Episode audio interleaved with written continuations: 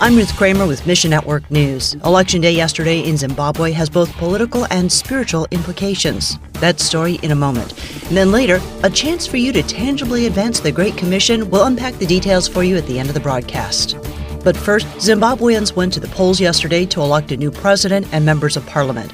Yet the past few months have been rife with controversy. Incumbent President Emmerson Mnangagwa ran for re-election. Two weeks ago, he made a shocking promise on the campaign trail that anyone who votes for his party would ensure their place in heaven. Unfortunately, this type of political prosperity gospel pandering is in line with ministry struggles in Zimbabwe. Greg Yoder with Christian World Outreach says prosperity gospel is huge in Zimbabwe. And that's one of those things that it isn't truth. I mean, there are people that go through hard times that are very strong believers. So we can't say that because you're a believer, you're going to have everything you need or want. Solid biblical discipleship is desperately needed in Zimbabwe.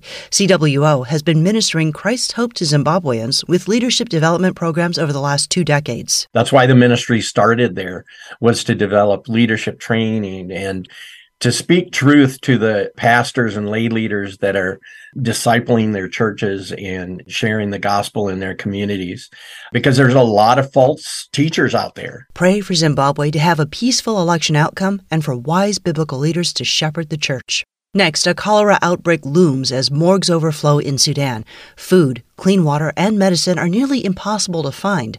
Sudan's war has 4 million people on the move as chaos and death plague the nation. Head of the Sudanese Evangelical Community Council, Rafat Samir says Sudan is not stable till now. And yet hope remains. Decades of persecution have strengthened the resolve of Christ followers. The fear which captured our mission, we are free from it. No matter what comes next, believers are determined to follow Jesus. We have many group members because of the persecutions during even the bad times. We see many churches building. Tribal and Islamic groups in Sudan are fighting each other for control, but they do agree on one thing Christians need to go ask God to protect believers as they gather in secret and help each other survive the war. Pray that God open our eyes to focus on God and know what exactly He want our country look like and what exactly his mission in our country. And pray for unity among Christian leaders from different generations. The new thing now is discipleship through internet. These youngs, they read a lot. They have access to internet so they can have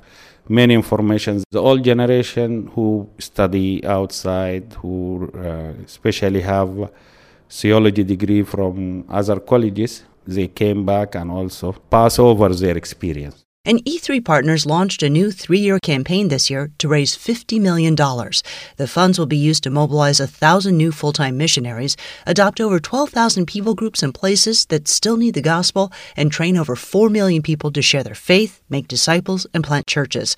The campaign is called Greater Together. Don Waybright, E3's new executive vice president of partnership, says This premise is that together, and that's field staff, that's our national indigenous co workers that's Great Commission ministries and partners around the world. We can be a thriving family, all being driven together by this audacious vision of really getting the gospel to every people, every village, every place. E3 needs partners like you to give towards Greater Together and help make Jesus Christ known. You look at scripture and the age that we're in, and there's one sign that the end is coming, and that was this gospel of the kingdom will be proclaimed to all the world as a testimony all nations, then the end will come.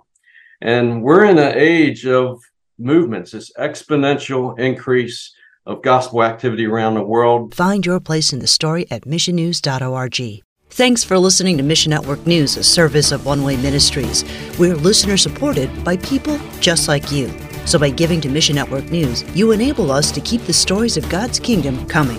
So join us here on Facebook, Twitter, or Instagram. You can also find us on Alexa, iTunes, or TWR360. Look for links at missionnews.org. I'm Ruth Kramer.